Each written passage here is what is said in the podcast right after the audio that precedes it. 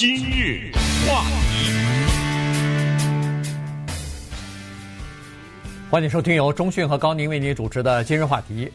在美国呢，呃，他经常每年呢都会做一些呃各种各样的这个调查。那么有一个组织呢叫做 General Social Survey 啊，这个是呃做一些社会调查的这么一个组织呢。他在一九八八年以来啊，每年都会做这个有关于。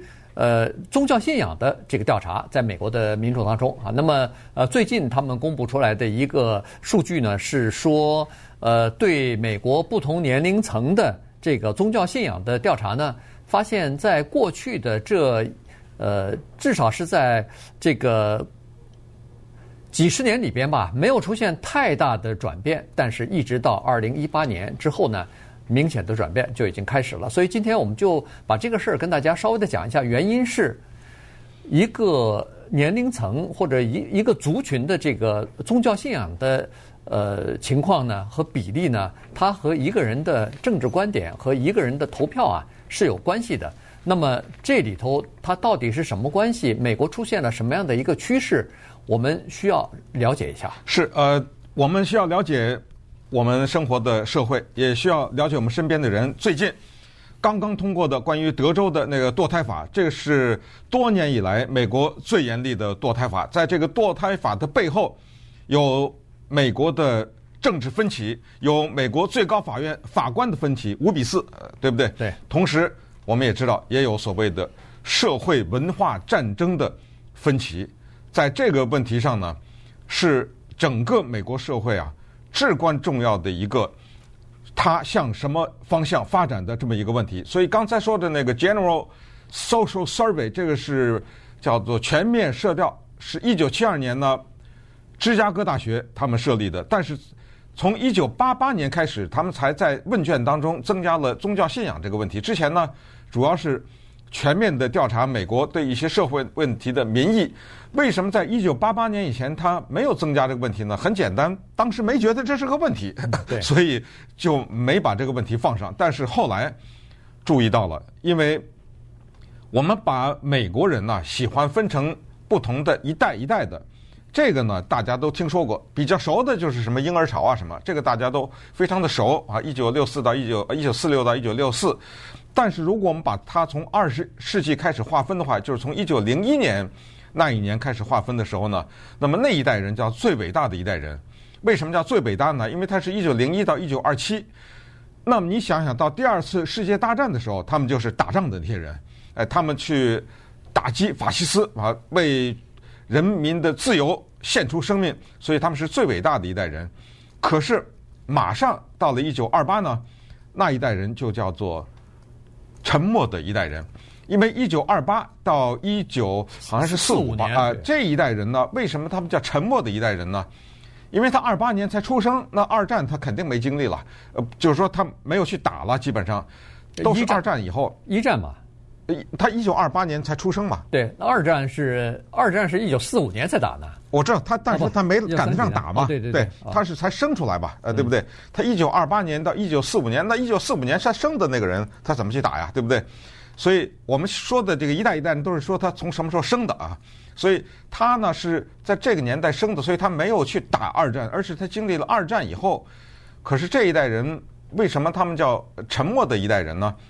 是他们就是那一代什么嬉皮士啊什么，哎，他们用一种沉默的方式，反战的一种方式，他一种一种背叛的或者反叛的形式出现在美国上面，他不去参与这些东西，他用他的这种沉默啊，用他个人行为上的，甚至反他们的父母啊什么的，用他这种无声的抗议，他不去竞选，不去什么的，用他这种无声的抗议呢，来表示对不满。然后接下来当然就是一九四六年以后生的那一。一些人那就更小了，那些人包括我和高宁这代人，呃，他们就叫做所谓的婴儿潮的这代。然后就是 X Y Z，这个特别清楚。那什么年就不跟大家说了哈，因为说了半天一大堆年你也记不住。但是在婴儿潮后面就是 X 世代、Y 和 Z。那么 Z 呢之后是 Alpha，就希腊字母的第一个字 Alpha 开始，就是二零一三年以后出生的。那就是 alpha，那都是现在也就是七八岁、八九岁吧，哈，这些孩子，为什么讲这一大堆这个年代呢？就是发现宗教信仰这个问题在他们中间啊，开始有一个明显的趋势，而且这个趋势不是锯齿形的啊，上上下下的，而是一个，嗯，你说是上升也好，是下滑也好，看你用什么角度说了，是这么一个趋势。对，这个趋势的分水岭，这个年龄层的分水岭呢，就出现在千禧一代，就是这个呃 Y 啊，这个 Y 代这这个时代。一九八一到一九九六，好像这样。呃，对，呃，在这一个呃时代出生的人呢，他们是属于叫做呃千禧代啊，我们说的是，或者说是叫 Y Generation Y 啊，这这一代人。那这一代人呢，他呃在二零一八年的做调查的时候呢，明显就发现这一代人对宗教信仰的。就是有宗教信仰，他们相信上帝是存在的，对此不不存疑、不不质疑的这些人的人数呢，一下子骤然减少了。刚才说过，在进行调查，从一九八八年到一二零一八年这三十年间呢，呃，这个在呃 Y 时代之前的这几代人呢，基本上没有太大的变化。比如说，在沉默的一代哈，现在就是七十五岁到九十五岁的这一代人呢。大概百分之七十的人都是相信有上帝存在的，他们的这个宗教信仰是比较虔诚的。呃，到了婴儿潮和到了这个婴儿潮之后的那那个这个呃那个时代的人呢，他们基本上也还行啊，大概都是在百分之二六十三左右，小降了一点儿，哎、呃，降了一点儿。但是这一代人基本上就还是比较持续，就是比较保持啊，大概都是在六十三百分之六十三的上下是。坚信有上帝存在。对，因为芝加哥大学他们那个问题问的特别的具体，嗯，就是上帝到底是不是真正的存在？嗯，这这个没有什么质疑的，对不对？对啊，回答打勾都是是，对对吧？百分之七十六十三之之类的。对，或者说他在另外一个问题，他好，你觉得他是存在，但是你对他有没有疑问？呃，有没有质疑？呃，上帝存在。有很多人就是咱们说的百分之七十、百分之六十三，嗯，都是不质疑啊，就是他们是坚定的认为是有上帝存在的。好了，接下来呢，到了二零一八年的时候呢，突然出现一个断层啊，这个就是千禧代。千禧代里边居然这个相信上帝存在不质疑的这些人数呢，一下降到百分之五十以下了，一下降到百分之四十四了，然后这个趋势就形成了，到了。他们再下一代 Y 下 Y 世世代下来以后，Z 时代的时候呢，更跌到了差不多三分之一了，也就是百分之三十到三十三之间了哈。所以呢，在这种情况之下呢，呃，有一些社会学家，有一些这个呃政治学家，有一些呃包括研究宗教的这些人士呢，他们就开始琢磨说：“哎呦，现在美国的这个整个的政治形态和他们的宗教信仰啊。”之间到底有什么联系？呃，这一联系再再想要了解一下为什么会出现这样的趋势，哎，突然发现其实还是有许多的原因是有迹可查的。对，这里面有一个人物需要跟大家介绍一下，他的名字叫 Ryan Burge 啊，他呢是东伊利诺大学的一个政治科学方面的教授，但是他除了在大学教书以外，他的业余的时间他是当地的一个。浸信会教会的牧师，所以他是一个虔诚的教徒，同时他也是牧师。但是，因为他又是政治科学的副教授啊，因为他是副教授呢，所以他又摸着美国政治的脉搏，这就是他的生命啊，对不对？他就以此为生，他就教这些玩意儿。那刚才说的那一个全面射调 GSS 呢，又是他隔壁的芝加哥大学从一九七二年就创立的这么一个，所以他。在这方面呢，是比较能够有发言权的，可以这么说。因为芝加哥大学他创立那个没有任何的宗教理念的，没有观点的，没有立场的啊，它是一个完全学术的，是一个非盈利的，是一个非常的中立的这么一个社会调查，是可信度很高的，所以他就拿了这个。而这个 Ryan Burge 呢，他最近还有一点值得提，就是他写了一本书，这个书的名字叫做《没有信仰的人》，然后副标题是。他们是哪儿来的？他们是谁？以及他们往哪里去？呃，这个等于是前世今生嘛，对不对啊？等于以及未来，就讲这些人。所以他的这个文章啊，特别的值得我们注意，是因为他跟美国现在的大环境有关系。他从拜登再往回再说到川普，对吧？对。哎，我们看了他的分析啊，觉得特别的能够一个清楚的图画出现在脑海当中，就是这已经不再是一个你是什么皮肤的颜色的问题，这已经不再是一个你觉得同性恋该不该结婚的问题，这已经不再是一个你是来自于台湾还是中国大陆还是菲律宾的问题，也不是一个民主党和共和党独特的问题。它有一个东西特别的一针见血，就是当今的美国的国会，这个里面的这些参议员、众议员，反映不反映美国社会，以及他作为一个基督教的牧师，他怎么看这个问题，那特别的有意思。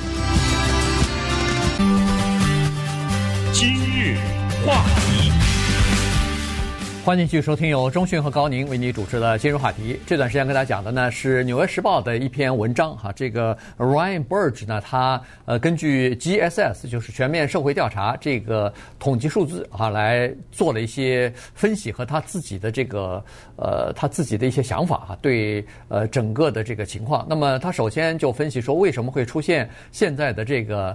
呃，有宗教信仰的年轻人大幅下降的这个问题，那么他呃讲的一个最主要的原因就是美国社会现在人口结构、前人口人口构成的变化。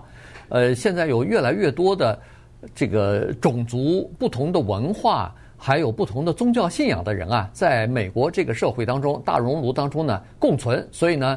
呃，使得整个的社会变得更加多元了啊，所以呢，这是一个方面。从语言、从肤色、从宗教信仰和他们的文化、生活习俗等等，都出现了这样的变化。那当然，呃，也会影响他们的这个宗教的信仰哈，这是比较主要的一个原因。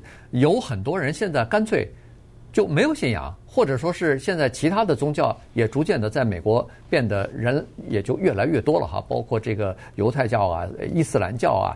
呃，现在如果要是呃阿富汗的这十几万难民，呃，包括他们的家人来了以后，那大部分都是信奉伊斯兰教的呀。呃，华人里边尽管也有很多是信奉呃这个信基督的、信信耶稣的，但是问题也是很多人是信奉佛教的呀。所以这个是美国现在的一个整个的现实。嗯，那么反移民倾向当中呢，其实这个也是一个原因，就是他总觉得你把他的信仰给冲淡了。对不对？这本来是一碗浓汤，你这一会儿添点水，一会儿添点水，对不对？添点水就算了，可能还添点什么别的其他的饮料，这碗汤就不够浓了。从刚才说的最伟大、最伟大的一代人到沉默的一代，什么百分之七十几、八十几，现在稀里哗啦掉成了三分之一了，你知道吗？这个确实是让社会上的一些人感到极度的不安。咱们再看看川普和拜登的这个情况。川普他是稳稳的握着美国的叫白人福音教派的支持，高达百分之八十四。这个我几乎很难想象还有什么任何的一个总统候选人拿到任何一个族裔的或者一个一种信仰的啊这么高的比例。呃，但是呢，这个里面要稍微讲讲为什么把两个东西给摘出来，一个叫做白人，一个叫做福音派。啊，这两个东西，因为接下来还有一项叫做非白人基督徒，福音派和基督徒有什么区别？呃，这个里面呢，给大家推荐，如果你感兴趣的话，看一本书叫做《宗教和文化战战争》啊，《Religion and Culture Wars》。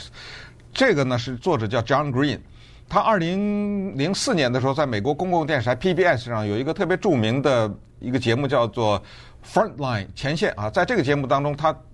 三言五语把这个解释得非常清楚。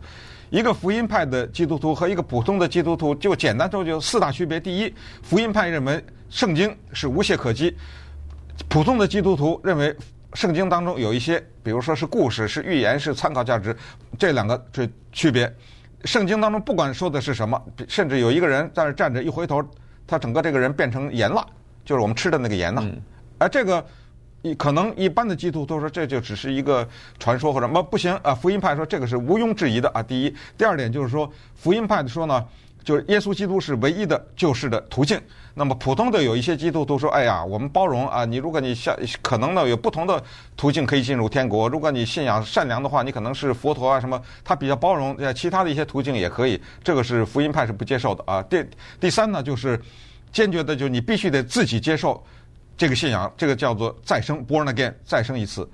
而普通的基督徒可能是你爸妈从小在你还呃眼睛没睁开的时候就给你洗礼了，或者怎么着的，呃，反正你一生下来就是啊，这个不行啊。福音派就是你必须得到了成年以后你自己做这个决定，然后相信。这是第三、第四，呃，很大的区别就是福音派基督徒他要求的要传教，呃，要把这个消息传递出去，而普通的基督徒呢，他可能没有觉得有这个必要，甚至他就自己就信了，但是他并没有进行传教这个活动，所以这个就造成了美国社会的在投票上面的一些区别，因为这个里面还有一大块没分呢，叫天主教信徒的，对不对？那又是一大块，所以。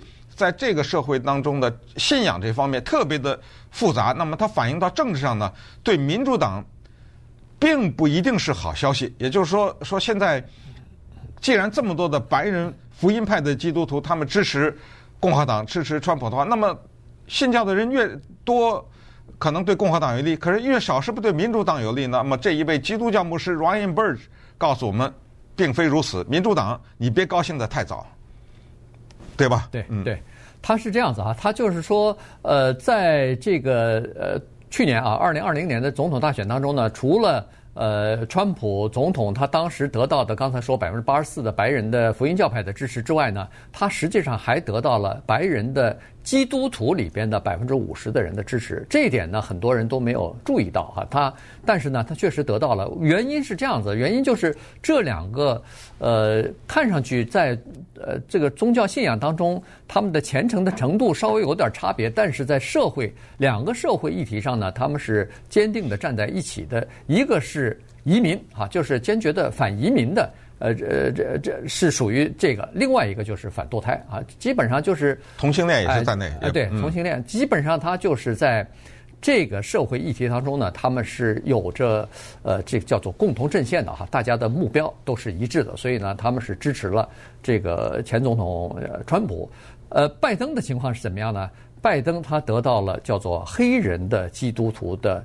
教会的支持和信徒的支持，而且这个比例高达百分之九十，百分之九十。所以说，在美国，如果说有一个宗教团体或者任何一种政治团体是更团结的支持某一个政治候选人的话，这无疑就是黑人的宗教团体。哎，他们这个特指的叫做 Black Protestants，叫做黑人新教徒。对，哎，特指的啊，这个是。不是所有的黑人啊，对，对不对？是黑人新教徒的。他是这是一个有名字的组织，就叫这个黑人新教徒。而且他们有党纲，有一系列，他们反对同性恋结婚呐，反对什么？他他们有特别清楚的理念的。对，但是为什么说这个宗教信仰的问题，它可能会对呃共和党产生影响？因为大家都知道，如果更虔诚的呃这个基督徒也好，福音派也好，或者天主教徒也好。他就越可能支持共和党的理念，呃，那现在无神论者也比较多了，或者说是这个呃对宗教信仰的这个虔诚度或者是认可度没有那么高了，下降到呃什么百分之四十几、百分之三十几的话，那是不是对民主党就有好处呢？这还未必啊。所以呢，他这个呃刚才说这个 Ryan Burge 呢，他就在这本书里头他就进行了分析，他说你他就看二零二零年的这个选举啊。拜登总统上台，除了靠那个黑人新教徒的团体的支持之外呢，他还有一些叫做民主党联盟。这个联盟里头可能有什么犹太教徒、有佛教徒、有其他各种各样不同文化、不同种族的这个人的支持。但是，就是他就认为说，这个支持是一个这个联盟是一个比较松散的，因为。每一个种族、每一个宗教信仰里边，他们都有自己的利益在里边，所以他可能在这个时候他支持拜登，反对川普，但是他可能在二零二四年，他可能支持别的东西了。而且每一个宗教或者是每一个不同的文化里边，他对很多的社会议题方面，他是有自己的坚持和看法的。比如说刚才说的支持拜登的那个黑人新教徒的这个。呃，组织里边尽管百分之九十的人支持了民主党的候选人，但是他们对一个民主党支持的东西，他们是反对的。这个叫做同性恋的这个各种各样的福利和婚姻。嗯，他们是就是说坚决的反对的，呃，对，没有任何的商量的余地的。你看哈，民主党这个阵营稍微乱一点，既有这样的一群人，同时还有什么呢？还有一些人觉得拜登为首的这一届的民主党人太保守了，呃，在社会议题上没有推动社会的发展，而这些有观点的人呢，是比较多的是什么无神论者呀，和或者激进派，更更年轻一点。他具体的表现就是一个法案，叫做平等法案。我们知道，在一九六四年的时候，美国呢。通过了里程碑一样的叫做民权法案。民权法案呢，主要是什么？马丁·路德·金呐，说啊，就这些人通过游行，他们争取来给黑人呐、少数族裔啊、妇女啊什么争取一些投票，呃，就是类似啊妇女的投票权，投票权当然之前就有了啊。我是说，就争取他们的一一大堆的社会福利，包括什么房子的什么歧视啊，一大堆，这个叫民权法案。但是，一九六四年呢，太早了，那个时候想不到。哪有什么同性恋的事儿啊？哪有什么跨性别的事儿？哪有什么用厕所什么这这些事儿啊？所以呢，现在在美国的参众两院正在踢来踢去的这个叫做 Equality Act，这个平权法案就不是那个 Civil Rights Act，那个是叫做民权法案。这个平等法案呢大了去了，这个呢一二零一九年在众议院两。当中呢是两百三十六比一百七十三票，在众议院里面通过了。但是我们也知道，二零一九年是川普，所以他说你爱通过不通过，反正到我这儿我就不签字啊，所以等于胎死腹中了。后来呢，二零二一年现在又来了，这一次呢是众议院两百二十四票对两百零六票通过了，也有一些共和党人参与到民主党人支持。这个跟当年的民权法案有什么区别呢？这里面扔了一大堆东西，就是说，在要在当年的那个民权法案里，你给我加这个东西，我来给你数数啊。首先，性别歧视啊，不能觉得女是女的就能就歧视不行。然后呢，性倾向歧视不行，对，呃，同性恋什么。然后还行，性向认同歧视，这个人明明是个男的，但是他说我认同是女的，嗯，啊，你就得把我当成女的，这个不能歧视。雇佣不能歧视，房屋不能歧视，不管是买卖房屋还是租房屋，这个你不能歧视，因为我是这个啊人，你就不租给我，这不行。然后公共设施不歧视，这说的什么？厕所就是其中之一啊，对不对？哎，这个不能歧视，教育不能歧视，然后是联邦各种各样的拨款的项目不能歧视，信用公司不能歧视，你不能因为我这个就不够信用。然后什么陪审团服务不能歧视，最高法院呃等等下面的各项的法律不能歧视。那么最高法院在二零二零年六月的时候呢，把确实是把一九六四年那个民权法案同意了修改，因为作为法案通，但是那个里面呢，呃，只是保护了同性恋人和跨性别的人，在什么职场上啊什么这种的歧视，但是其他刚才说的那一大堆啊都没有。嗯，呃，所以现在呢，民主党说要把那一大堆都得给我加进去。对，所以这个呢是叫做民主党里边。他们碰到的一个问题，就是如何来平衡。首先，刚才说的是民主党的核心的支持者，或者说是核心的这个呃票仓是那个黑人的呃新教徒嘛。但是新教徒黑人新教徒是属于在社会议题上是属于比较保守的，所以呢，他到底能不能够跟这个比较年轻的无神论者的这个社会要求？呃，在这个之间如何来达成一个平衡？如何来妥协他们之间的这个分歧？这个是一个很大，这个是个很大的学问啊！要考究，呃，这个民主党领导层他到底怎么来平衡和协调这些问题？对，二零二一年的最后公布的社会调查和人口普查发现，百分之二十六的美国人现在啊，当今是说没有任何宗教信仰。可是与此同时，在美国的参众两院里面，这些议员当中只有百分之零点二的人。没有 宗教信仰，零点二，那就是千分之二，对不对？那就一个也没有了，因为他没有一千个人啊，可能可能一个，可能一个嘛，啊，一个五百多，大概就一个没有宗教信仰。对，所以他说这个 Birch 牧师呢，他就说这个已经不再反映当今美国的国情了。